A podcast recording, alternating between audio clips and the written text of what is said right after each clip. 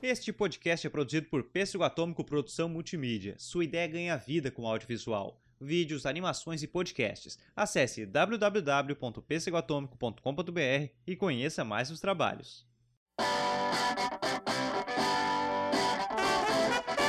E aí, atômicos e atômicas, estamos em mais um Pêssego Podcasts, mais um Pêssego Entrevistas. Muito obrigado a todos que estão acompanhando essa segunda temporada e estão mandando os feedbacks positivos dessas entrevistas. Muito obrigado mesmo. E o convidado de hoje é mais uma da leva dos do meus amigos que eu levei do, do curso de comunicação, de várias pessoas que já participaram aqui desses episódios e estão para participar também. Dessa vez foi um professor, foi, era coordenador do curso na época que eu estudava, eu fico muito feliz. Estou aqui com Mário Abel Bressan Júnior, que é professor e pesquisador no programa de pós-graduação em Ciências da Linguagem da Unisul. Já foi coordenador dos cursos de jornalismo entre 2013, jornalismo e publicidade e propaganda entre 2013 e 2018. Atua 18 anos como professor universitário e o seu foco de pesquisa estão ligados ao, aos efeitos das memórias, dos afetos da televisão e dos dispositivos convergentes. E nessa vastidão de conhecimentos relacionados à memória da televisão, lançou o livro Minhas Memórias Afetivas, Dê de presente para alguém ou guarde-as para si. E é sobre esse, essas memórias afetivas, sobre televisão e, todo, e tudo isso que engloba da comunicação que estamos aqui para falar. Seja muito bem-vindo, Mário. Muito bom te ter aqui, cara. Ô, Pedro, que delícia, cara, que delícia. A honra é minha, o prazer é meu. Uma maravilha estar aqui contigo partilhando aí essa conversa no teu, no teu programa. Sensacional, fico muito feliz, muito obrigado. E, e essa paixão pela televisão, né, pela, pela memória, já é algo que a gente percebe há muito tempo em ti, assim. É, Você sempre verdade. deixou bem, bem sempre, a, a, aberto. Mas como é que surgiu isso? Como é que surgiu esse amor? Rapaz, rapaz, eu não, eu não sei, assim, desde criança eu me, me vejo assistindo TV. E é até engraçado porque eu sou filho de fazendeiro, de agricultor. É, e aí então eu tinha tudo para trabalhar na roça, para trabalhar como agricultor, para fazer agronomia, para plantar arroz, porque a família inteira, meu avô, meus tios, todos plantadores de arroz. Enquanto eu via máquina lá na, no, né, no banhado que a gente chamava, plantando e depois colhendo arroz, eu estava ali assistindo TV.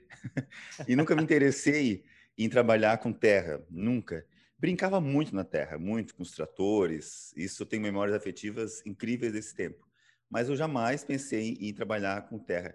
E, e, quando eu era assim menor, eu me imaginava trabalhando em TV, cara. Se imaginava, eu já pensei em ser ator, eu me imaginava diretor de filme, diretor de televisão. E aí a minha timidez, né, sempre fui muito tímido, não me permitiu ir adiante, adiante nisso. E, mas é engraçado porque como as, esses, essas nossas preferências elas vão nos moldando. Hoje o que eu faço é justamente estudar televisão, é olhar para essa essa caixa, essa caixa e olhar para essas memórias, olhar para tudo que esse dispositivo acaba nos, nos dando. Então, eu não sou um ator, não sou um diretor, mas eu sou um estudioso da televisão. Então, e as minhas memórias afetivas vêm muito, e acho que não sou, não só a minha, Sim mas o pessoal da minha geração, talvez uma geração mais à frente, quando, quando se der, quando rever uma imagem de TV antiga, um filme antigo, uma, uma trilha sonora, tenho certeza que vão vir memórias afetivas, uhum. porque a televisão estava lá, estava naquele momento junto com, com essa pessoa. Então, faz parte do nosso cotidiano há muito tempo e, e continua fazendo, né? De uma outra forma, mas continua. Então, sempre me, me vi, assim, apaixonado por isso. Eu ficava assistindo TV horas e horas, e não me emburreceu. não, não é, é, muito bacana também o teu trabalho nessa pesquisa, porque quebra esse, essa história, né, de emburrecer. É. Muito pelo contrário, tem muita coisa positiva que vem que vem da sim, televisão. Sim, é. ela, ela traz alguns aspectos alienantes, desde que a pessoa se deixa alienar ou, ou não consegue pensar em mais nada além do que aquilo. Mas ela é um meio que é, é fascinante como ela consegue hoje, principalmente, interagir com o telespectador, porque o telespectador está ali acompanhando o conteúdo uh, televisivo, mas hoje as redes sociais permitem que esse telespectador vá lá e comente sobre esse conteúdo, reclame, peça. Então, é um meio que surgiu aqui no Brasil em 1950 e tem uma força ainda tremenda, assim, tremenda. Uhum. Demais, demais. Até eu estava tá fazendo um estudo há pouco tempo, né? Porque eu tô, eu engatei na pós em marketing, em marketing internacional, mas uhum. eu também estou fazendo ciências políticas. Olha e só. uma das e uma das áreas que nós estávamos comentando, estudando, era sobre a, a manipulação da televisão, que é muito é. fácil você só taxar que não, olha, tal emissora está manipulando tal massa, mas não é assim, porque a televisão ela também precisa do que a massa consome para criar um isso, material que a massa assista. Isso, Ou isso. seja, um, é uma é. retroalimentação, né? Um alimenta o outro. É. É, é, bem, é bem nítido isso. Eu, eu, questiono com os meus alunos: vocês acham que a, a televisão imita a vida ou a vida é imitada pela televisão? E aí sempre há os que vão dizer que a TV imita, outros vão dizer que a, que a sociedade imita, mas é as duas coisas. É. Se a audiência ali, se existe um programa, determinado programa, é porque a audiência quer ver aquilo ali. Então, isso é um reflexo da vida cotidiana. E o que a TV acaba exibindo, é, e o que, o que muitas vezes as pessoas acabam imitando, também está ali na TV. Então, a TV vai editar modos, hábitos, vai conscientizar, vai mostrar. Mas é, é isso que você falou.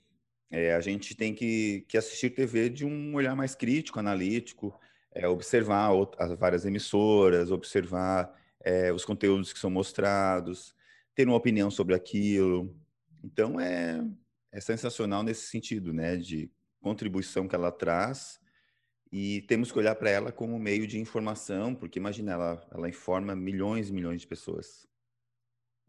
Demais. Mas daqui a pouco eu já até vou voltar nesse tópico de, da questão do, da influência que a TV pode causar, mas como é, você falou desse amor, como é que foi o, a transição de levar esse, essa paixão, mas para o lado da pesquisa? Como é que é. foi juntar isso com a academia, né? Porque você, tá, né? tá, você terminou o doutorado, né? Isso, isso, terminei. É, uhum. é então, cara, é... assim, eu sempre. Então, eu fui fazer publicidade, propaganda, porque eu gostava de TV e de cinema, por isso. Porque eu nem entendia o que era propaganda. Eu, eu via as propagandas na TV. E, e, aí eu até lembro que uma vez eu vi um outdoor com alguns atores e atrizes, era da Unimed, muito antigo, da década de 90, 95, 96. Era um outdoor da Unimed. E quem, quem que eram os garotos propagandas desse outdoor? Patrícia Pilar, Mário Gomes, mais uns dois outros atores e atrizes, mas era o, o mundo da TV que estava ali, nessa propaganda. E aquilo, bah, aquilo ficou comigo. Eu consumia muita revista também, né, de, de que falavam sobre televisão, eu me achava um peixe fora d'água, assim, porque eu, quem era eu, né, na, na, adolescência, consumindo revistas que falavam sobre televisão e comprava. E aí depois, daí tá, fui fazer publicidade porque é a área que eu me encontrava e realmente me encontrei muito, me transformei ali dentro, é, transformou a minha vida completamente esse, esse curso, porque me encontrei, né, assim, com, com, as, com as familiaridades da área da comunicação. E ali eu estudei um pouco de cinema, estudei um pouco de televisão, e, e aí depois, quando eu fui fazer mestrado, é, tínhamos que ir com objeto de estudo, né? Uhum. Aí eu fui com, estudar a novela, porque é o que eu tinha. Já que a gente tem que escolher algo que a gente tem prazer em ver, Sim. e eu discuti, discuti ali no mestrado, na dissertação, uma, uma telenovela sobre, uma, sobre determinada teoria, que foi super bacana. E ali já gostei pra caramba de olhar para isso. Ah, legal. Então comecei a quebrar um pouco o bloqueio. Então a gente pode estudar televisão, a gente pode estudar telenovela. Começou porque havia um preconceito muito grande da televisão emburrecer, da televisão ser um produto pobre, da cultura. É, não...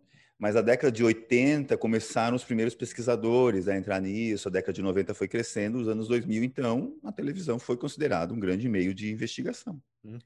E quando eu fui para o doutorado, que foi em Porto Alegre, a, a minha ideia era estudar televisão de novo, estudar os remakes.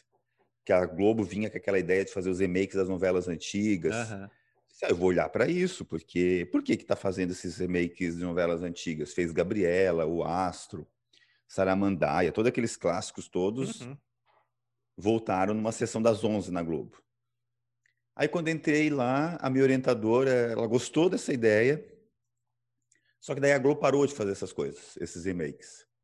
E a gente conversando, e eu sempre e gostava de assistir o canal Viva, porque reprisava as coisas Sim. antigas. Uhum. Aí a gente chegou à dedução, vamos estudar o canal Viva.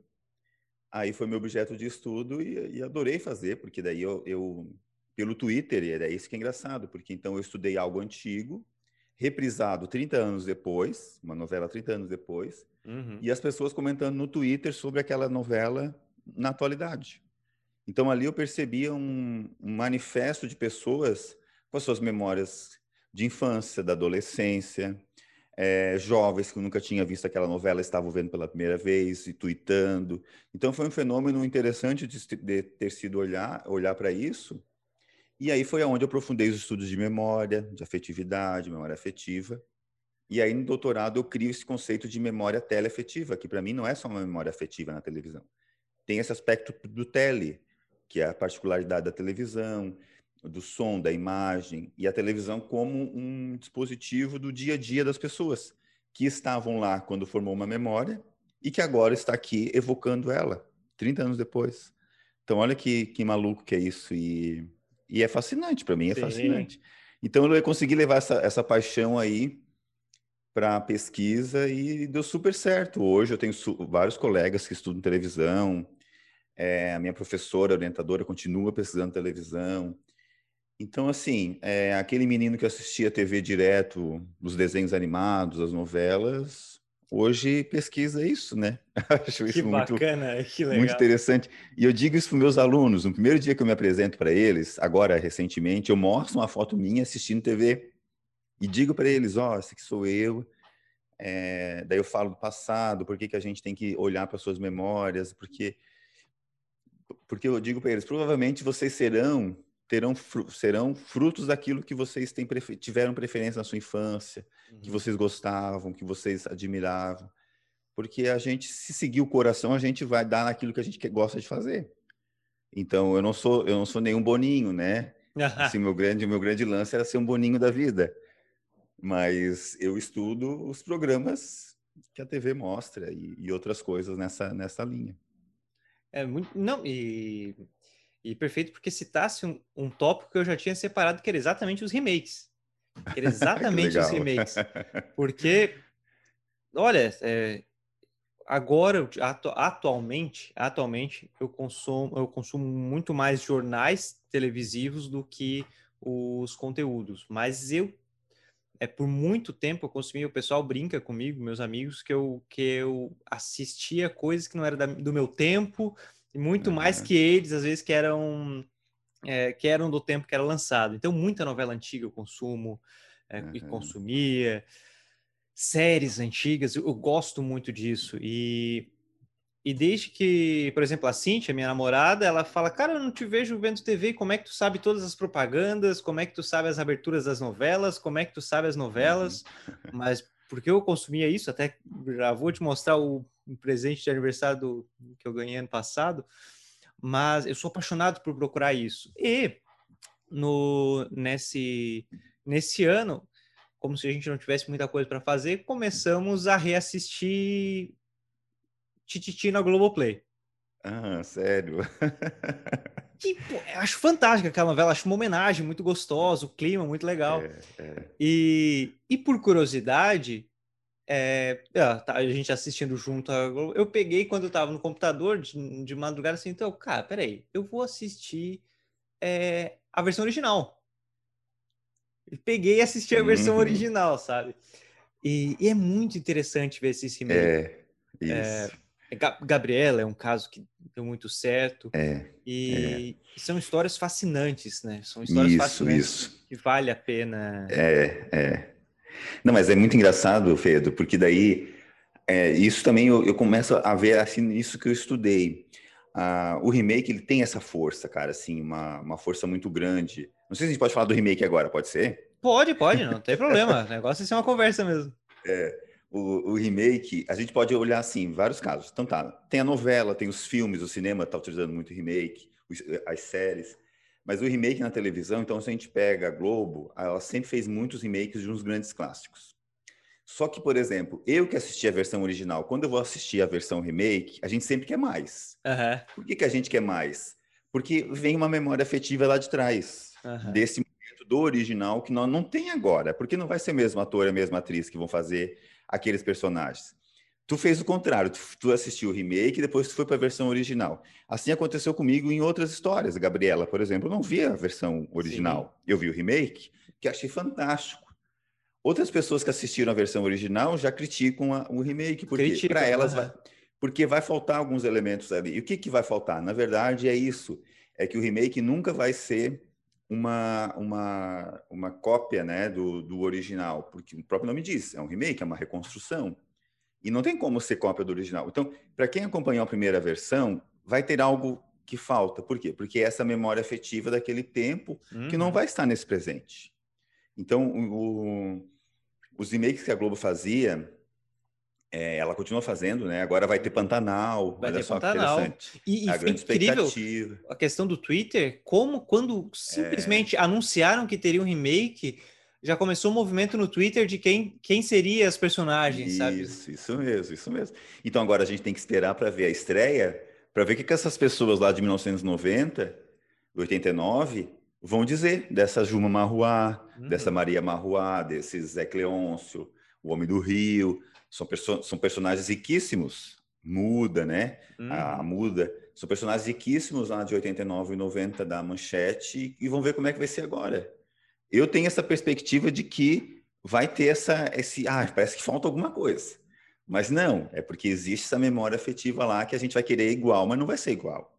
Eles vão ter que adaptar. Vai ter que ter celular ali na, nessa versão original. Na época não tinha. Vai ter que ter internet, sabe? Então são coisas que o remake não consegue fazer. Né? A mesma coisa os próprios filmes. Uhum o, o que eu acho diferente de uma de um revival, né? Que, que, que se diz que, por exemplo, uma continuação. Sim. Então, Friends fez uma continuação. Uhum. Tem outras séries aí que estão vindo agora com uma continuação que é diferente. Tu tá Sim. o Cobra Kai ali do Karate, Karate Kid. O, o próprio, na verdade, é claro, por exemplo, questão de revival e aqui no Brasil, por exemplo, nós tivemos do cacete, do caceta, não, do hum, Sai de Baixo, né? Eles voltaram depois de muitos anos para pontuais Isso. episódios. Mas, é. mas um algo que praticamente nós conhecemos, pelo menos eu conheci como o remake, que na verdade era para ser uma homenagem, mas ficando por 14 anos, foi a Grande Família. É verdade, é isso, isso mesmo. Mas, mas olha só, é uma. Mas claro, é, é um remake ali, uma reconstrução. Do, o, o primeiro programa foi o quê? Final da década de 60, e na uhum. década de 70, né? Então, olha a grande audiência que é agora, que, que pegou a grande família, né, de tantos anos. Agora, se for fazer um remake da Grande Família, não sei se vai funcionar tão como, como era antes. Não sei, né? É. Expectativas, assim. Mas, é um, mas o remake são produtos que são bem mercantilizados, bem, bem fortes. Uh, algo que também eh, tem muito dessa da, da, crítica, né, do pessoal. Obviamente, quem assiste vai querer vai querer comparar e vai querer cobrar just, justamente por essa memória, mas é que além do tem que se atualizar, hoje tem que vai ter que ter um celular, vai ter que ter um, um é. WhatsApp ali da, da vida. É, o público vai muito da audiência, né? Vai muito da audiência. Uhum. E às vezes acaba. Uma, uh, um exemplo, eu, eu, vou dizer da Tititi por ser algo que está mais fresco na memória, mas depois até Sim. vou citar o Astro ali. Que, que acabou se prolongando muito mais porque a audiência queria ver algo do, de um determinado núcleo. Uhum. Muitos já criticavam por, pela questão de ter mais personagens, ter um núcleo maior, é, subtramas ma mais prolongados, e além disso, a audiência começou a gostar de personagens que os produtores não imaginavam e se prolongou uhum. ainda mais. Uhum. E o pessoal, é às vezes, é, quem é saudosista fica um pouco, ah, isso aí não aconteceu, ele não terminou assim. Isso, é isso mesmo. Não, e, e, a gente pode pensar a velocidade, que é também da narrativa agora, né? Então, o remake, a década de 80, as novelas eram muito mais lentas, as cenas eram muito mais longas, uhum. os acontecimentos eram mais lentos, demoravam-se para ter o desfecho daquele, daquele determinado episódiozinho ali. Hoje não, hoje tem que ser mais veloz. Então, essa, essa característica também muda um pouco na atualidade de como contar aquela história. E que, e que daí por isso vai surgir outras tramas, outros personagens. Então, esse personagem agora para determinada atriz, determinado ator já vai causar um certo tipo de efeito. Então, esses, esses efeitos que a televisão vai provocar é que, que devem ser olhados também. É muito, muito bom isso. Que bacana isso. Até deixa eu te mostrar aqui.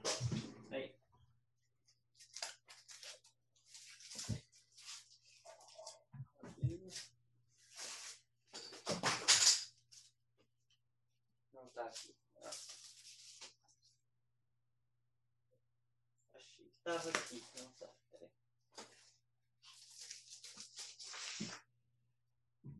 Achei que tava aí meus vinis aqui do lado, mas não tá.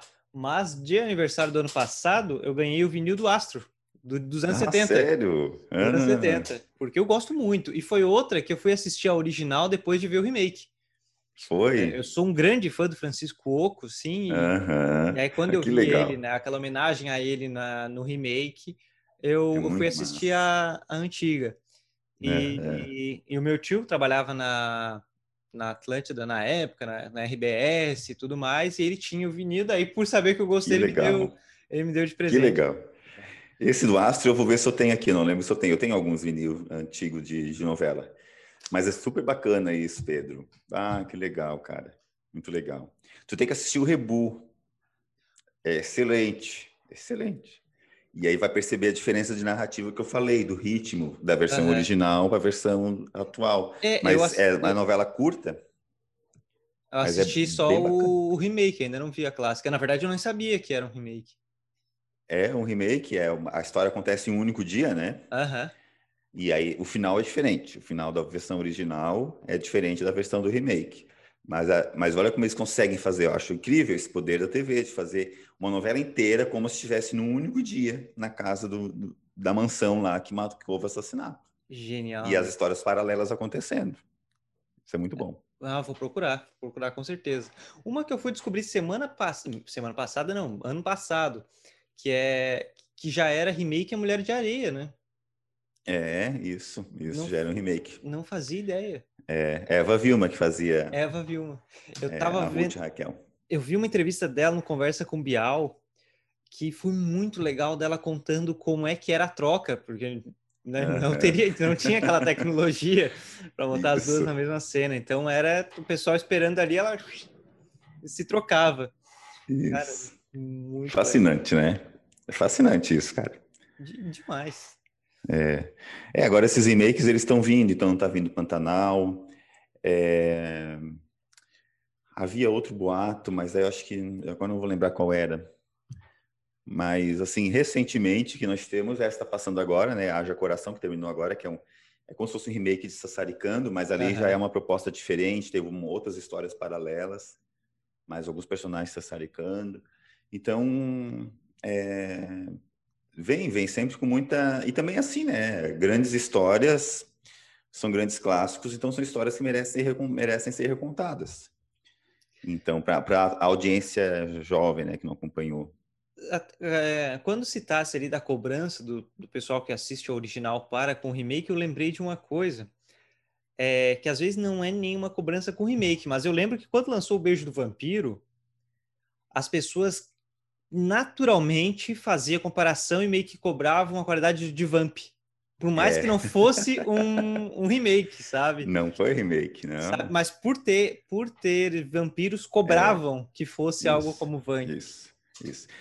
É, eu sou, eu sou a galera Vamp, Pedro. Eu era de 1991, assistia Vamp ali todos os dias. 13, 14 anos. Eu gravava em, em VHS todos os capítulos. Uhum. Era assim, fissurado por Vamp. E aí depois, quando foi o Banjo de Vampiro, já era maior, eu acho que eu já estudava, eu não, assim, não acompanhei. Uhum. E, e não me fez não me fez diferença, assim, porque eu sabia que não era a mesma coisa. Uhum. Mas é... E quando passou no Viva, nossa... Daí eu assisti pelo Viva. É, o, o pessoal comentando bastante, então... É, fui ver Vamp, o musical Florianópolis. Que legal. Nossa, foi sensacional. Só quem é fã sente isso, né? De, de assistir teatro no musical, aquela história, aqueles daí, Claudio Hanna, Neila Torraca. É, ah, é fantástico, cara. Eu acho que esse consumo assim, acho que é tão bom quando a gente tem esse, esse privilégio de sentir essas coisas, de ter esse consumo e se sentir bem com isso, né? Demais, demais. Assim como aquelas pessoas que gostam do, do esporte, que gostam do cinema.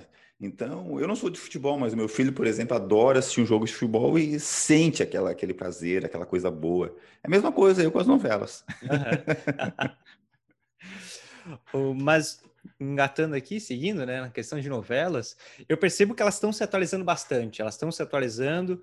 É, algumas até estão tomando. É engraçado isso. Eu acho um fenômeno muito engraçado, porque elas estão tomando um formato semelhante a uma série, né, as clássicas isso. séries americanas, mas ao mesmo tempo eu também sinto que elas se reafirmam. Não, mas ainda somos novela. É.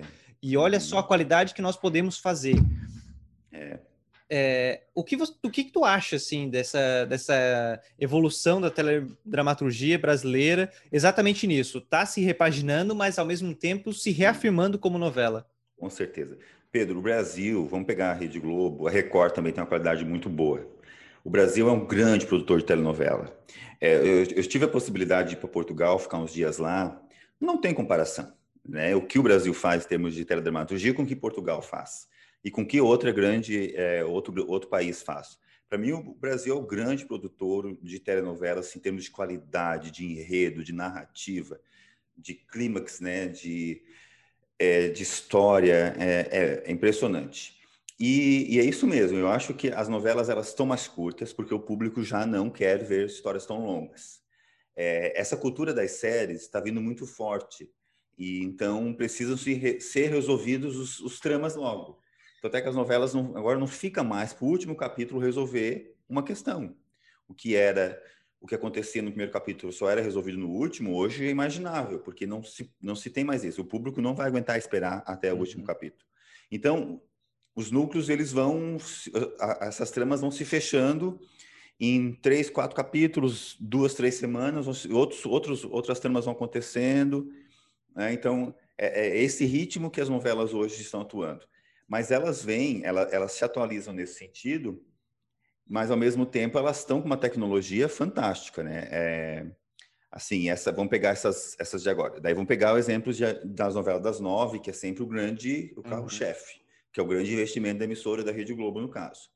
Então, Amor de Mãe, tu olha ali aquela cenografia toda, é um estúdio só para ela, é uma tecnologia muito, muito forte. É, e essa que, daí eu estava assistindo agora antes a Salve, a Salve não. Salve-se quem puder. A Força do, a força a do força Querer. Do querer. Uhum. Força do Querer. Aquilo ali para mim é uma obra-prima de direção, porque é, são cenas tão bem feitas, é, é, a trilha que é colocada no fundo, é o ângulo que é pego, o diálogo, é, para mim é, é, fantástico. Aquela novela ali é assim uma obra-prima de cuidado né, de termos estéticos, de, de tecnologia, de enredo. Como é que aquela, a, a Glória Pérez ela consegue fazer aquilo e, e uma direção muito bem feita. É uma direção muito bem feita, sim. E então, tanto é que agora os autores também da Rede Globo, os diretores estão se renovando. Estão vindo gente mais jovem, estão vindo gente com outra com outro olhar, porque é preciso trazer essa inovação, que vejo que é meio que um cinema ali, né? É, o que nós não temos do cinema nacional tão fortalecido, nós temos as telenovelas bem fortalecidas. Eu ia comentar isso. É, é uma qualidade fantástica e cinematográfica. A, a, é. é uma qualidade gigantesca. Não, isso. Não tem como. Isso mesmo. Isso, fotografia, iluminação, é, câmeras, é assim, é, é, é impressionante a qualidade que se tem nesses materiais. E então o público, até isso também gera um certo saudosismo, né? Então quando o público vai lá no Globoplay e vai assistir a novela da década de 80, vai perceber os, os, os as falhinhas da imagem, do som, uhum. e isso é gostoso, é. porque daí para quem é daquela época vai gostar de sentir aquilo ali. Na minha época era assim, borradinho, um sonzinho mais fechado, porque hoje é tudo tudo muito digital. Um chiado, É a mesma né? coisa escutar, é o chiadinho, é a mesma coisa escutar música no vinil e escutar música digital é a mesma música, mas eu vou gostar sempre mais de, escutar no vinil, uhum. porque tem essa referência da, do que é, do que é, do que foi aquela música para mim, né? Então, também tem isso na TV, das pessoas. Por isso que eu acho que, que isso chama o Globoplay, tá com uma estratégia, até estou com uma, uma, possível dissertação, vai ser analisada essas estratégias do Globoplay em relação à memória, é para mim é essa é a estratégia deles, porque está levando um público para lá que quer ver justamente isso. É o saudosismo, a nostalgia, é os elementos retrô, os elementos antigos, é um ritmo de novela diferente, é, aquela água viva que passou no, no Viva, nossa, era um, um bloco, uma cena, cena longas, mas pessoa, é, hoje o ritmo está tão acelerado, Pedro, que às vezes as pessoas querem ficar numa coisa mais monótona. Sim. Né? Que eu acho que é a audiência do Big Brother. O Big Brother é assim monótono, de ficar ali parado assistindo e só. Não tem é. aquela velocidade, mas a gente fica ali assistindo. É um ritmo que, que faz que a gente quer diante do aparelho televisivo, parar e assistir. É isso que a TV nos entrega. Então, esse ritmo também, às vezes, que tem pessoas que gostam dessa coisa mais lenta e de sentir mais nostálgico, né? Eu, eu é só pena que em casa sou só eu que gosto disso, porque aí eu não consigo ficar vendo parado de boa. Que se eu tivesse companhia, porque a, minha esposa, meus filhos já não gostam, não são dessa mesma vibe que eu aí. Uhum. Eu achei a Globoplay uma estratégia fantástica da Globo, assim, porque engatou na questão de streaming, tem filmes, tem séries, tem é. séries originais fantásticas, mas tá ali para quem quer rever as novelas. Então é isso, muito bacana, porque eu uso da minha sogra, né? A gente faz um acordo, ela usa a minha Amazon, eu uso a, a Globoplay dela. E, e, é assim, ela, ela vai lá, consegue ver as novelas que ela, que ela gosta, ela relembra aquilo. Eu, a gente vai também atrás, não, vamos pegar aquelas lá que fazia muito tempo que a gente não assiste, tá lá. E antes não tinha isso, era muito raro. Algumas novelas pontuais saíam um box, a Globo vendia o box, isso, mas não isso, eram todas. Isso. Não. E às vezes dava é. aquela. Ah, que saudade daquela novela. Isso mesmo, isso mesmo. É bem isso, cara. Assim, hoje está muito fácil, né, esse acesso. Eu achei que a Globo não, ia, não iria fazer isso. É, porque tem o Viva que reproduz essas novelas antigas, então tem uma questão contratual que às vezes não consegue reproduzir. Mas como a Globo Play é da Globo, né? Então eles conseguem. E acho que é sensacional isso que eles estão fazendo a cada 15 dias, uma novela nova, uma história nova é segurar uma audiência e também acho que o caminho da TV é muito pelo streaming também agora, né? As próximas gerações vão ser uma TV muito do streaming. Uhum. A TV aberta ainda tem força hoje, claro, mas com o passar do tempo eu acredito que a TV ela vai ficar, a TV aberta mesmo, ela fica mais estrita e a grande força é o streaming. Demais, demais. Na verdade, eu vejo, eu vejo um, uma evolução muito interessante. Eu sinto muito a, a o, o, tá, era televisão, veio o streaming e agora segue uma televisão online. Porque, por exemplo, os, alguns serviços de streaming oferecem serem gratuitos se tu vê comercial. Né? E aí uhum. veio por, a Pluto TV, que é o serviço de streaming da Vi, do Viacom, que é totalmente gratuita, mas tem, tem comercial, e ali eles meio que criaram canais com, as produções deles. Então, ah, é o canal suspense, é canal ação, canal isso e aquilo. Isso. É. Ah, mas você tem a opção de ver ao vivo. Então bota ali ao vivo e fica rolando e, e tudo mais. Ao mesmo tempo que a Globo, por exemplo, eu gosto muito de assistir a Globo News. É... Ah, eu não, se eu estou no escritório, eu não consigo estar tá vendo uma televisão. E agora estão todos com os canais deles ao vivo. E a Globo News por uhum. muito tempo ficava aberta. Então botava aqui TV ao vivo rolando os é, acontecendo os comerciais no computador, na internet. Então, eu acho Sim. muito interessante a, a DirecTV, por exemplo, até estava numa conversando com um colega sobre a DirecTV, que, na, que antigamente era uma TV para assinatura gigantesca, que até a Sky comprou aqui no Brasil, né, mas em outros países aqui da América Latina segue firme. Ela voltou totalmente digital com a opção de streaming, onde você pode assistir uhum. o que uhum. quiser na hora que quiser, mas TV ao vivo também, comercial, enfim, todos os canais, Globo e tudo mais, ao vivo, tudo também é. só via internet. Então, acho muito interessante essa migração da TV para a internet, mas ainda sendo TV. Sim, sim, com certeza. Essa força do meio que não perde. Eu digo para meus alunos, a TV não vai acabar. Ela tem uma força muito grande ainda.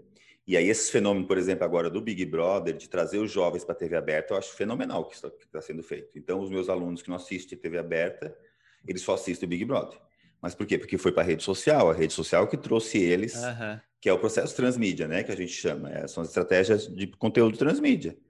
Então, vão se complementando. Então, chega um ponto que agora o jovem quer lá ver o fulano de tal, como é que está sendo E a TV tem uma característica muito interessante, que é essa questão, Pedro, do tá, do tá na frente da programação e tu saber que milhares de pessoas estão contigo ao mesmo tempo. É.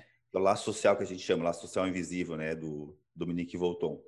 Isso que ele falou é, é verdade. Por que, que, também a, a Disney Plus, ali nas estreias de WandaVision, tinha determinado horário de estreia? Para todo mundo estar junto na mesma hora. Essa sensação de estar junto, ela prevalece, mesmo tempos depois, mesmo com o streaming. É, parece que é mais, é mais gostoso. A gente está na hora ali, do momento que acontece. Não vê depois. Porque no momento que acontece, eu estou vendo junto com milhares de outras pessoas na, na, na no ao vivo, né, na hora. É um, um fenômeno, é isso aí. Você chegou a ver WandaVision? Não, ainda não. Agora, é muito fantástico o trabalho, porque cada episódio se passa em uma década Isso, e inspirada numa, numa série, né?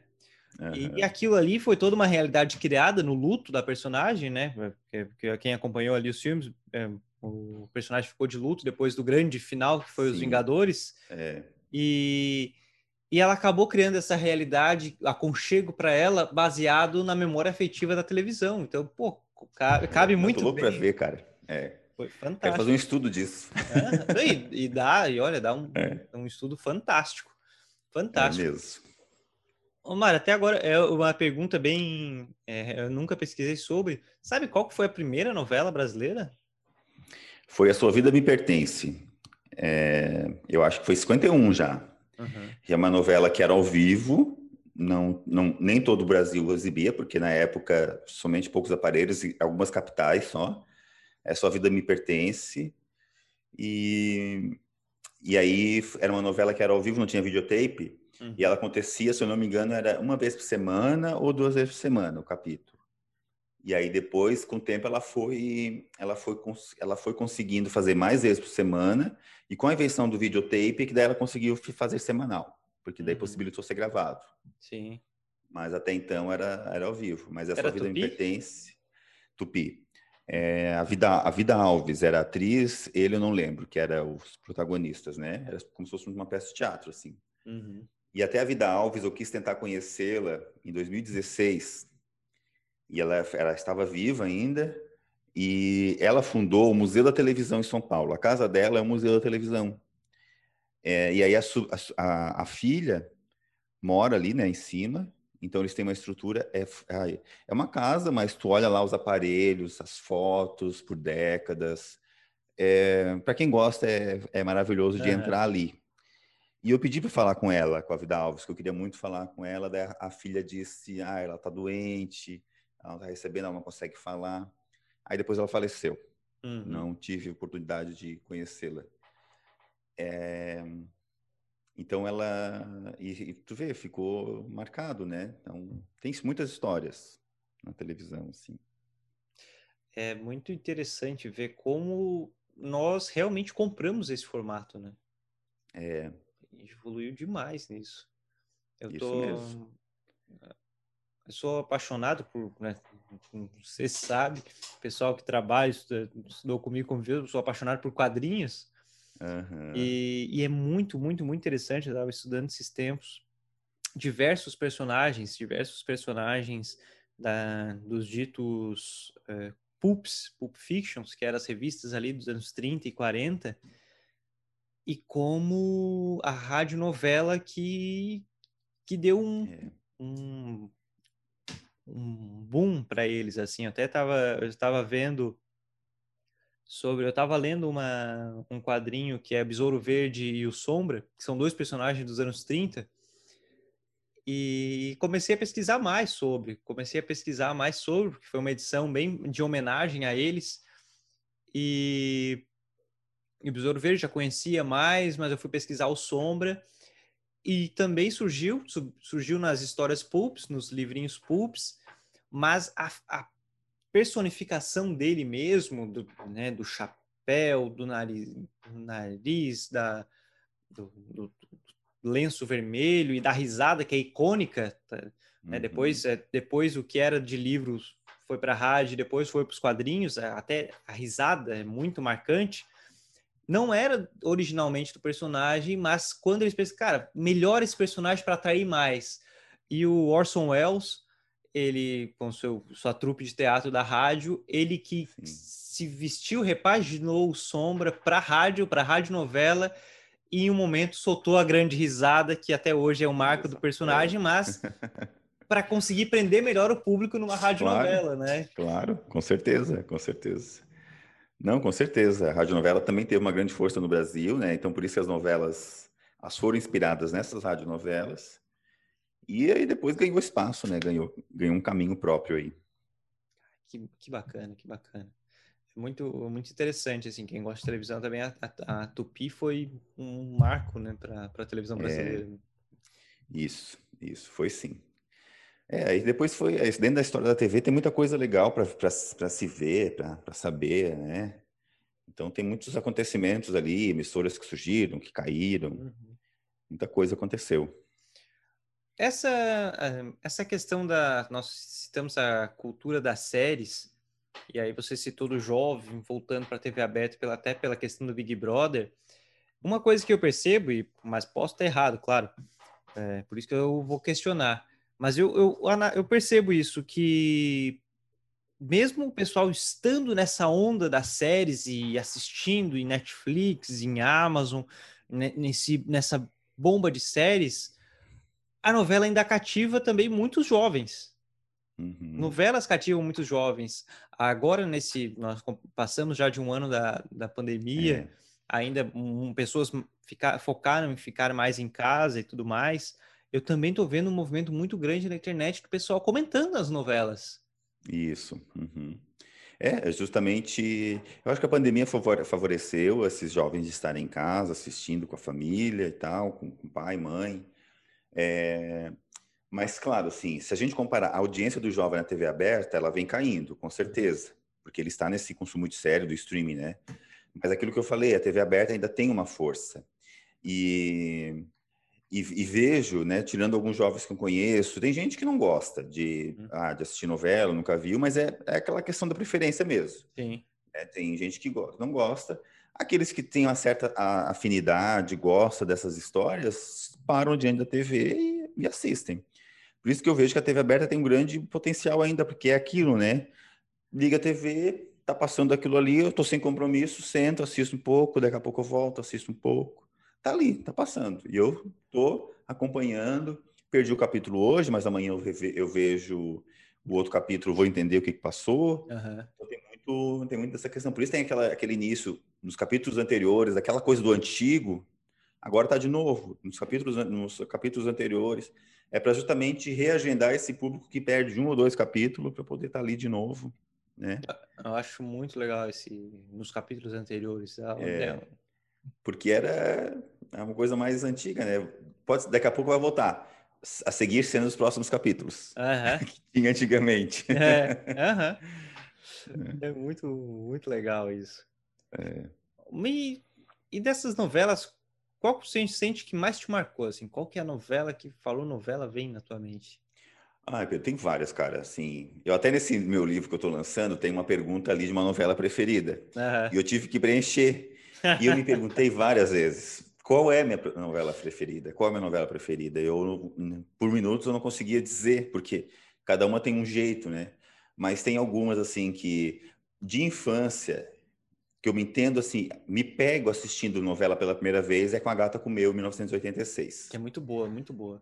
É, porque daí tem um, aquelas crianças ali, o clubinho que eles formavam, a gente brincava de clubinho, é, mas eu gostava, mas aí já em 80, mas já depois eu já me vejo assim é, fascinado por Vale Tudo, por Tieta, Rainha da Sucata, e aí Vamp foi minha grande paixão da adolescência, né? Foi aquela questão de fanzaço da adolescência que, que tinha 13 anos e, e, e, é aquela questão de gravar tudo, de assistir tudo, de ler tudo sobre Vamp, comprar CDs. Eu tenho vinil e tenho CDs. Na época, daí foi na época que começou CDs também, né? Uhum. A vender CDs de música. E foi aí o meu grande, né, meu grande fanzaço, assim. E Hoje eu já não sou, eu já não assisto tanta, porque eu trabalho de noite, eu assisto mais as das nove, mas tem algumas que me marcam muito, me marcaram muito. Vale Tudo é uma, é, própria Rainha da Sucata, Tieta, e, e alguma das sete, como A Gata Comeu, Guerra do Sexo, a primeira, a primeira versão, é Rock Santeiro, também sou do, da época do Rock Santeiro, assistia Rock Santeiro, do Lobisomem. Muito bom.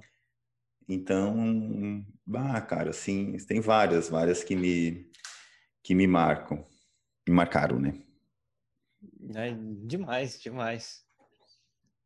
Tem uma, por exemplo, uma novela, é isso que é interessante, né? Falar assim, em Rock Santeiro, me, eu lembrei disso.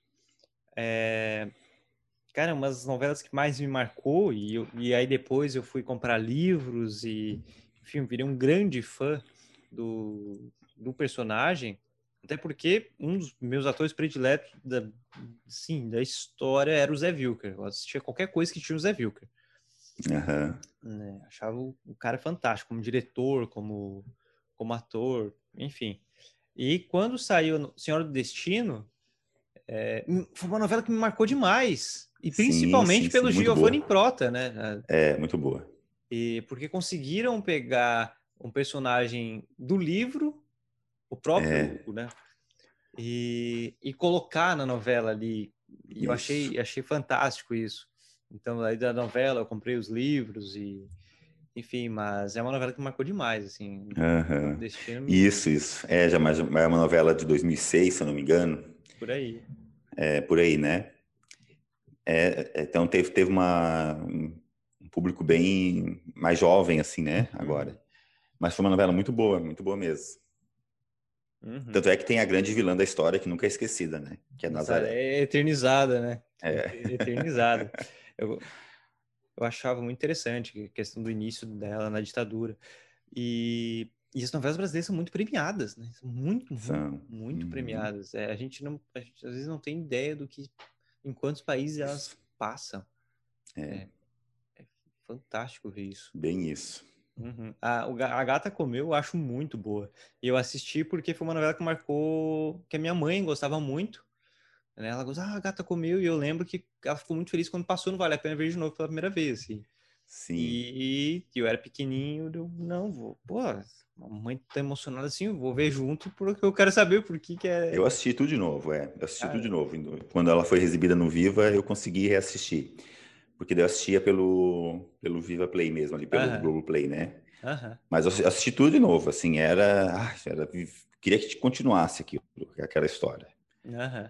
A Cristiane Torlone, Nuno Léo Maia. É... Então eu sou, eu converso, de vez em quando eu troco alguma informação com a Juliana Martins, que foi uma das meninas, uma das, das, das alunas ali, né, o Danton Mello, mas aí ele já não responde. Mas a Juliana ela já, já respondeu uhum. um comentário meu. E, nossa, se imagina, é, né, até a minha idade, ela um ano mais velha só que eu, uhum. porque na novela ela tinha a minha idade, né? Uhum. É, 8, 10 anos, por aí, 11 anos. Acho que era 10. É, são marcas, cara, marcas que ficam. Por exemplo, as aberturas marcam demais, né?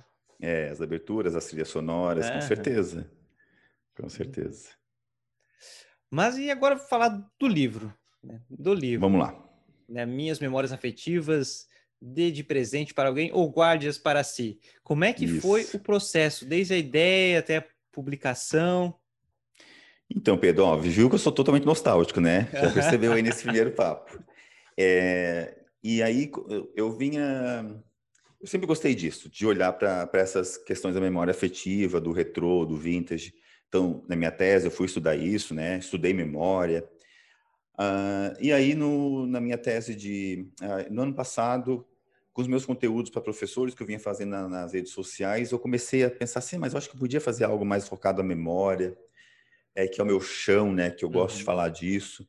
E aí, em dezembro eu tive essa ideia, cara. Veio um insight assim que eu, eu, eu tenho uns livros interativos aqui. Eu disse, ah, eu acho que dá para fazer um livro interativo sobre memória afetiva, onde a pessoa preenche essas memórias afetivas. Aí comecei a desenhar ele, o esboço do que, que eu queria dizer.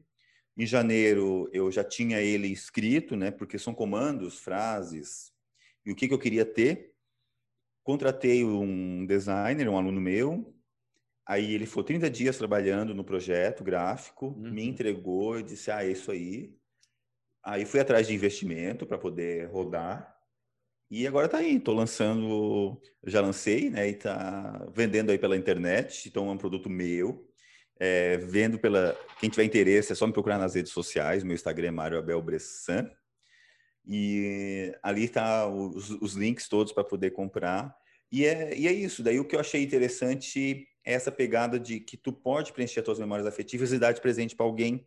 Porque se eu dou as minhas memórias afetivas para ti, Pedro, é porque eu te considero muito e tu vai conhecer, tu vai ter uma história minha que eu, tu não conhece, porque uhum. é só minha essas memórias. Saber da primeira vez que andou de bicicleta, como é que foi, como é que foi o primeiro beijo, uma novela preferida, um filme que te traz boas memórias, coisas assim, essa, esses comandos que as pessoas vão escrevendo, colando, vão colocando fotografias, mas que tu vai receber, né, de, as memórias do Mário ali que tu não conhece. Então, é um livro que a pessoa que compra e vai escrever suas memórias é meio que um coautor junto comigo, né, nesse, nesse processo. Uhum. Então, essa é o, é o diferencial dele e tô adorando, adorando esse processo, tô adorando cada etapa. É, assim, eu, e, a, e, e esse, e isso, Pedro, faz parte, assim, de um plano maior meu. Eu quero continuar com esses projetos, eu quero fazer o volume 2 disso. Legal eu quero fazer jogos com memórias afetivas. Esse é só o start, cara. Assim, uhum. eu quero, quero ter condições de investir em outras coisas que eu tô aqui pensando. Matutando já. É. E, e, eu achei fantástica a ideia do. Porque é um tema que, que chama muita atenção, né? A, a, uhum. a TV, a memória afetiva, isso me, me prende muito. E só que assim, são muitas coisas que vem na cabeça, né? Que nem a pergunta, que a qual é a sua novela preferida, a gente já fica. Bem, Poxa, é, qual? Isso. Qual? É. É, qual que foi a dificuldade para pôr as ideias nos liv no livro? Assim, não, peraí, vamos peneirar agora. É, não é à toa que tem ideias para outros volumes, mas qual que foi a dificuldade, assim? É, a dificuldade foi justamente pensar nesses itens, que itens colocar, porque foi um processo que eu fui amadurecendo. Então, eu, eu rascunhava no caderninho, ah, dá para perguntar isso, dá para perguntar aquilo, dá para perguntar isso. Aí eu fui vendo outras, fui, fui pesquisando outros livros interativos. Fui pesquisando, a minha esposa tem um jogo, ela é psicóloga, ela tem uns jogos aqui sobre emoções. Fui olhando esses jogos aqui. E aí, aí tá. Aí assim, tá, então acho que dá para chegar nesse número de páginas, acho que dá para ser por aí. Fechei. Quando eu fechei, disse: "Ah, faltou tal coisa, faltou tal coisa, faltou tal coisa". Então, a dificuldade é de organizar, porque num trabalho como esse, sempre vai faltar alguma coisa. Uhum. E é justamente isso, né? Quando a gente faz um, um, livro, um artigo, uma dissertação, um trabalho de conclusão de curso, é um trabalho aberto. Sempre Sim. vai ter espaço para colocar mais coisa. Mas chega um momento que a gente vai ter que fechar. É. E então, nesse, nessa primeira obra, eu decidi, não, vamos fazer um teste, vamos ver se vai dar, se vai dar bom, se, vai, se as pessoas vão gostarem dessa proposta. É, hoje já tem outras ideias que não está aqui nesse material. Fica para um próximo. Sim. Né? Então, mas vamos ver como é que fica a recepção desse primeiro, porque também fazer um, um material muito grande eu não poderia, porque eu não gostaria de. É, eu queria sentir primeiro como é que ia ser a uhum. reação das pessoas, né? E tem a questão de investimento também, então, né? Não é muito fácil assim.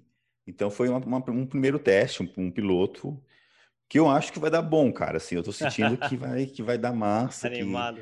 Que tá começando, né? Tá começando as vendas, as pessoas procurando, as pessoas olhando para isso, dando feedback. É, na própria divulgação, já as pessoas dando, já, já vieram dar feedback. Uhum. Então, acho que vamos, mas vamos ver, vamos ver como é que vai ser. Cara, que legal. Que, que bacana. Não, eu não sabia que a sua esposa era psicóloga. A minha mulher é psicóloga também, né? Então são dois, uma conversa ah, de é? dois viciados em televisão com as, as mulheres psicólogas. As psicólogas, ah. isso, isso. O que é bom também, porque daí ela, eu pergunto coisas às vezes em relação às emoções, que ela me ajuda nisso, né? De, Legal, né? De poder me orientar, porque eu, eu gosto muito de falar de afetividade, eu estudo afetividade, mas a afetividade que eu estudo não entra no campo psicológico uhum. entra numa relação social, dentro do campo sociológico, antropológico. Uhum. Né? É essa é a afetividade que eu passo. Não é nenhum momento, entro, não vou invadir o campo da psicologia. né? Mas é no campo social, assim, que eu acabo estudando a afetividade. Então, meus próximos projetos têm a ver com isso, de afetividade, memória, uhum. com outros conteúdos, outros produtos, que eu quero lançar ainda esse ano. Ah, que bacana, que bacana. Pô, é tão, é, é tão, é tão gostoso ver isso, né? Essa, Uhum. Essa produção, a gente conseguir botar o que gostamos num, num livro. Ainda. Isso, isso. É porque a gente, acredito que você também é assim, né, Pedro? Nós, tanto é que nós temos a mesma área.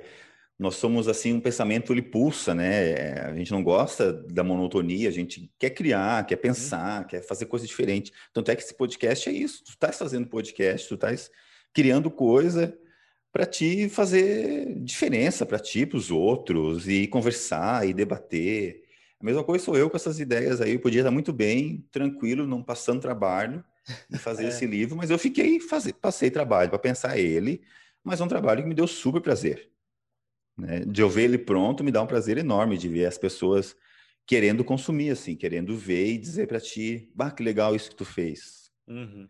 Sabe? Não tem preço, é uma coisa que eu acho, eu, eu defendo isso nos meus conteúdos. Nós temos que ter essas, criar essas expectativas para a gente. Nós podemos criar essas expectativas, porque nós seremos melhores se nós temos uhum. expectativas uhum. do que, que a gente está entregando, daquilo que a gente está fazendo no próprio trabalho, na vida pessoal. Então, uhum. tem formas de fazer isso. É, é, muito interessante, muito interessante. Acabou sendo dois episódios semelhantes nessa paixão, né? O episódio anterior ao seu, eu entrevistei o também doutor Marco Antônio Calari, que é historiador, e ele se especializou em Conan, em Conan Bárbaro, uhum. que é o personagem uhum. do Robert E. Howard do, uhum. dos anos 30, do, dos livros dos anos 30, que depois dos anos 70 migrou para os quadrinhos, virou filme com Schwarzenegger. Isso. Foi para a série de TV, mas tudo eram histórias de livros, de revistas. E ele também lançou um livro sobre, lançou um livro sobre, analisando e uma coisa que é muito engraçada é porque foi um personagem que surgiu nos livros lá nos anos 30, que era uma época, né? Então foi criado naquela com várias críticas naquela época. Depois foi para os quadrinhos dos anos 70, depois filmes dos anos 80.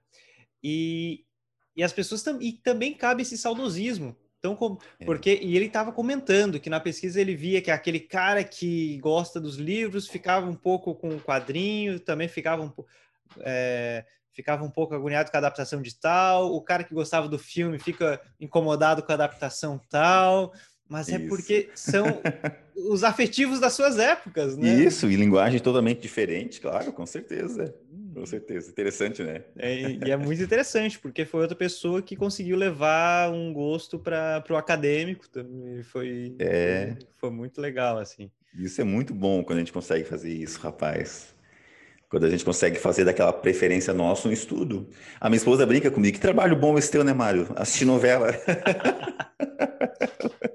Eu assisto novela para investigar, para estudar, para debater. Assistir televisão, que trabalho bom esse teu, né? Fazer um artigo sobre televisão. Dá trabalho, porque a gente Sim. tem que relacionar os autores sem chegar a uma conclusão. Mas é super prazeroso tu tá, tá, estar diante disso. Né? Muito bom, né? Muito bom. É, nós estamos aqui quase passando uma hora, mas indo para as últimas perguntas ali, quanto, quanto que tu pensa, é, o quanto uma novela consegue influenciar o público? Ela, ela influencia, assim, como, é, como, vamos pensar ela como mídia de massa, né, Pedro? Como uhum. ela está na TV aberta ainda, ela tem uma mídia de massa muito grande. Ela vai, ela vai influenciar muito, muito mesmo. Mas são influências, assim, porque ela vai mostrar uma, uma questão social, né? Se a gente pegar agora as, as, as últimas, que tem sempre uma relação com preconceito, com homossexualismo, LGBT, LGBTQI+, né?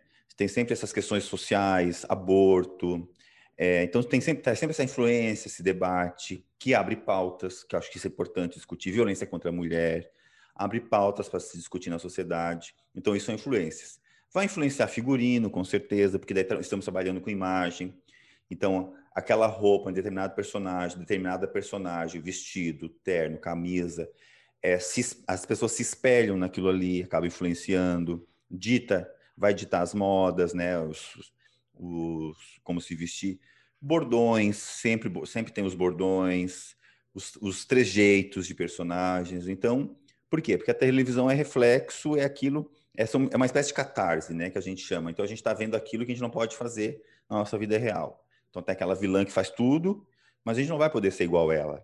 Tem um processo narrativo, né, na, na, dentro da cartaz aí, que o Aristóteles até já dizia no, no drama, é, essa questão de tá, tá, tá ali se espelhando.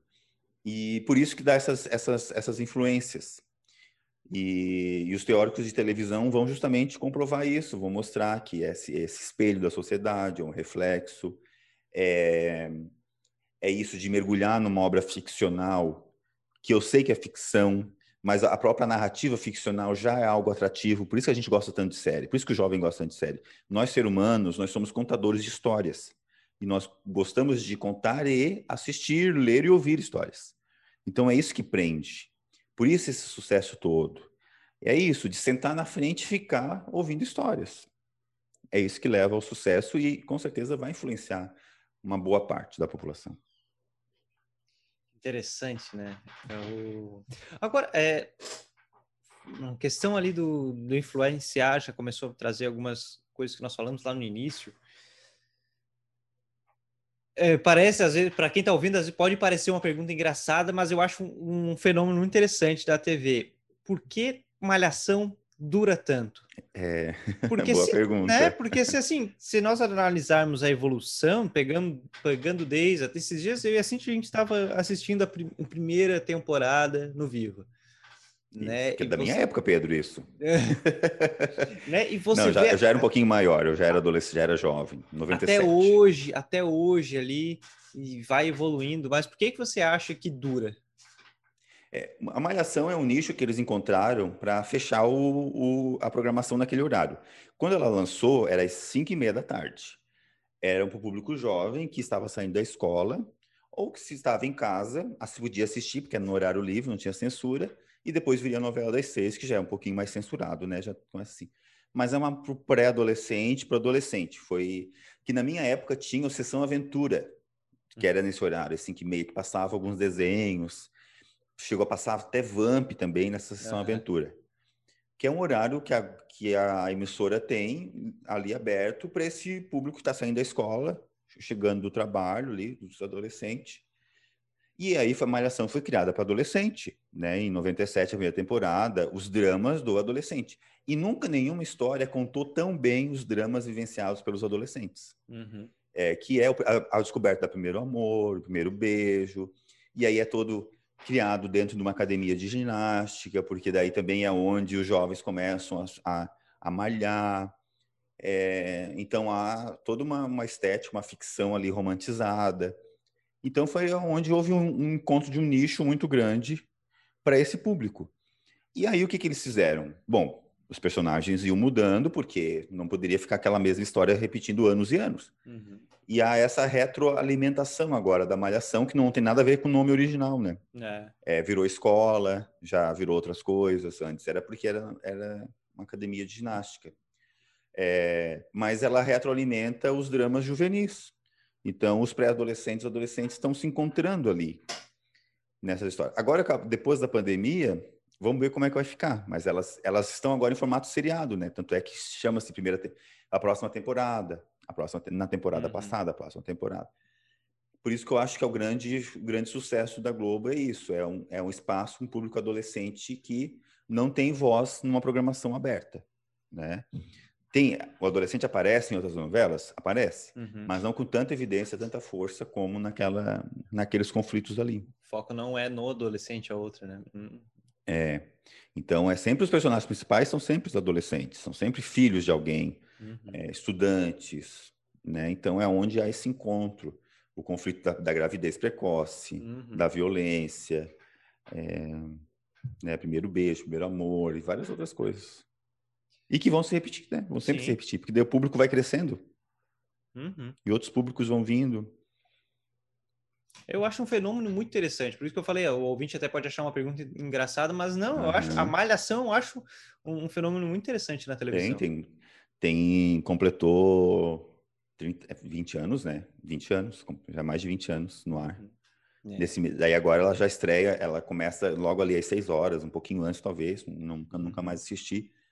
Mas é um fenômeno para ser, ser, olhado sim, é, né? justamente por ter esse, esse espaço para a juventude. Mário, nós né, e, e, serve de escola, né, para os atores Sim. e atrizes da Globo. Então, por que que acontece do mocinho da o mocinho e a mocinha, né, os grandes os astros e estrelas? é, começa como teste. Hoje, né, alguns, alguns protagonistas fizeram malhação. E, na verdade, alavancou muitos, muitos atores é, fantásticos, gente, né? Isso, é. Uhum. Uhum. Assim como teve alguns que não estouraram, outros isso, estão, estão isso. aí até hoje, novela das nove. Isso mas nós, nós citamos Globo, Tupi, Manchete, mas aí você comentou da Record. É, é, é interessante, porque acaba tendo aquele, aquela, aquela visão mais preconceito por ser Record, por ser novela bíblica, e eu falo por mim mesmo, eu também olho com esse preconceito, nunca parei uhum. para analisar. Na verdade, eu acho, eu, eu, acho que eu assisti foi aquela época do, dos mutantes, uhum. né? Porque por, como era, quando me pegou assim uma fase menor e eu era ah, tem super-herói, tem poder me cativava. Isso. Mas é. depois é. nunca mais. E, e acabo que hoje eu vejo nessa visão com certo preconceito, assim como algumas outras pessoas. Mas agora em alguém que estuda, que estuda televisão, né, como no teu caso, como é que você analisa as novelas da Record e o que tu acha dessa estratégia que eles tiveram por ser uma emissora religiosa, né? Isso. É. Adaptar a questão bíblica para é. forma novela. Não, eu acho que é bem interessante mesmo, porque vem da linha editorial da própria emissora, então tem esse aspecto ideológico, né, de, de ser bíblico, de religião mesmo, que a própria emissora já se posiciona assim. Uhum. E aí faz é, recente essas histórias bíblicas, né? De que uns cinco, seis anos para cá, uhum. sete anos talvez. Ah, e que acho que é um, um, filão também, né? Um segmento, a novela bíblica. Então acaba atingindo o público muito segmentado, que é são os evangélicos, que são pessoas que gostam de histórias bíblicas, uhum. um pessoal mais velho. Há uma produção também muito legal que eles fazem, eles têm uma produção muito boa. Uhum. É, e então pega esse, esse segmento aí. Um, mas é uma estratégia deles. E eles cresceram muito nesse aspecto. Cresceram. É. Porque é a, a, grande concorrência da Globo, né, antes era Manchete, é, o SBT trouxe alguns, algumas novelas assim que, que deram, que incomodaram um pouquinho, mas não tanto. Mas o grande cara da Globo era Manchete, com o Pantanal, Ana Raiz e Trovão, as produções lá da Manchete, né?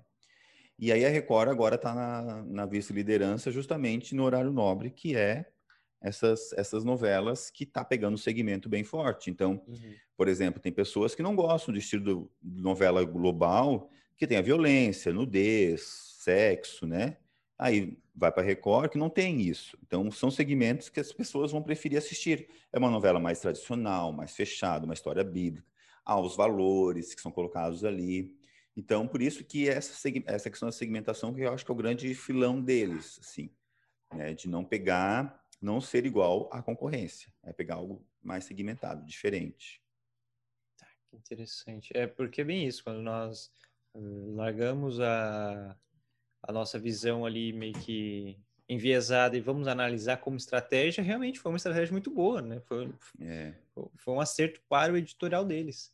Sim. É, a hora que eu te perguntei qual a tua novela predileta, eu ia, ia, falar alguma coisa, no fim acabei esquecendo, mas outra novela que me marcou demais foi A Viagem.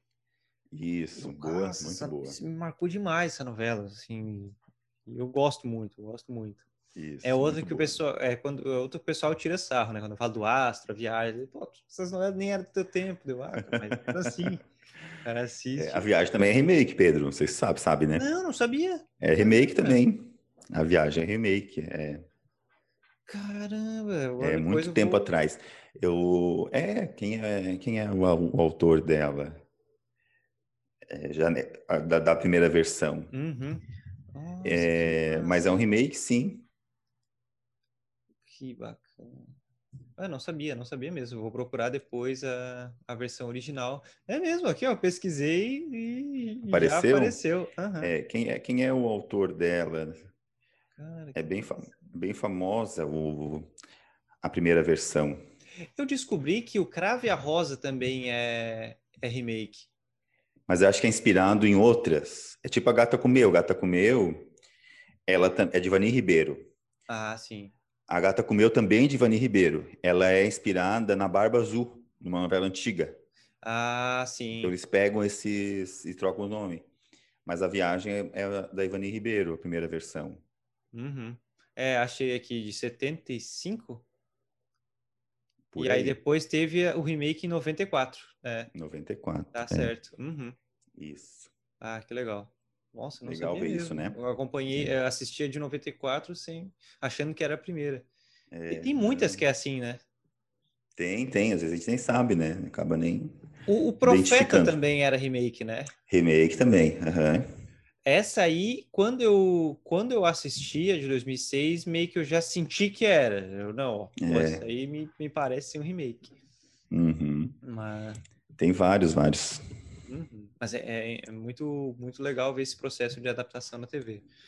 É. Ô, Mário, para a gente ir encerrando aqui, dito todo esse teu, esse teu trabalho, essa tua pesquisa, né? Esse teu Sim. conhecimento muito interessante ligado à televisão, como é que tu trabalha isso com teus alunos? Como é que tu brinca com essas memórias? Como é que tu brinca com a memória afetiva nas suas aulas? É. Ah, eu, Pedro, eu, eu antes eu tinha certo receio com isso, sabe? Uhum. Eu, eu, tu foi meu aluno, acho que tu não me viu falando Não, de memórias. não, é. Não, foi né? depois, foi- eu fui meio que. É, a, a gente isso. sabia por, por conversas de corredor ali, mas. isso, é. isso.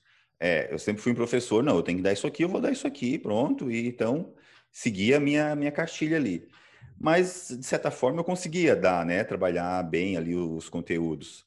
De um tempo para cá, é, eu eu estou me reafirmando que eu defendo que eu daí eu, re- eu resolvi f- fazer esses, esses conteúdos sobre professor afetivo, sobre afetividade.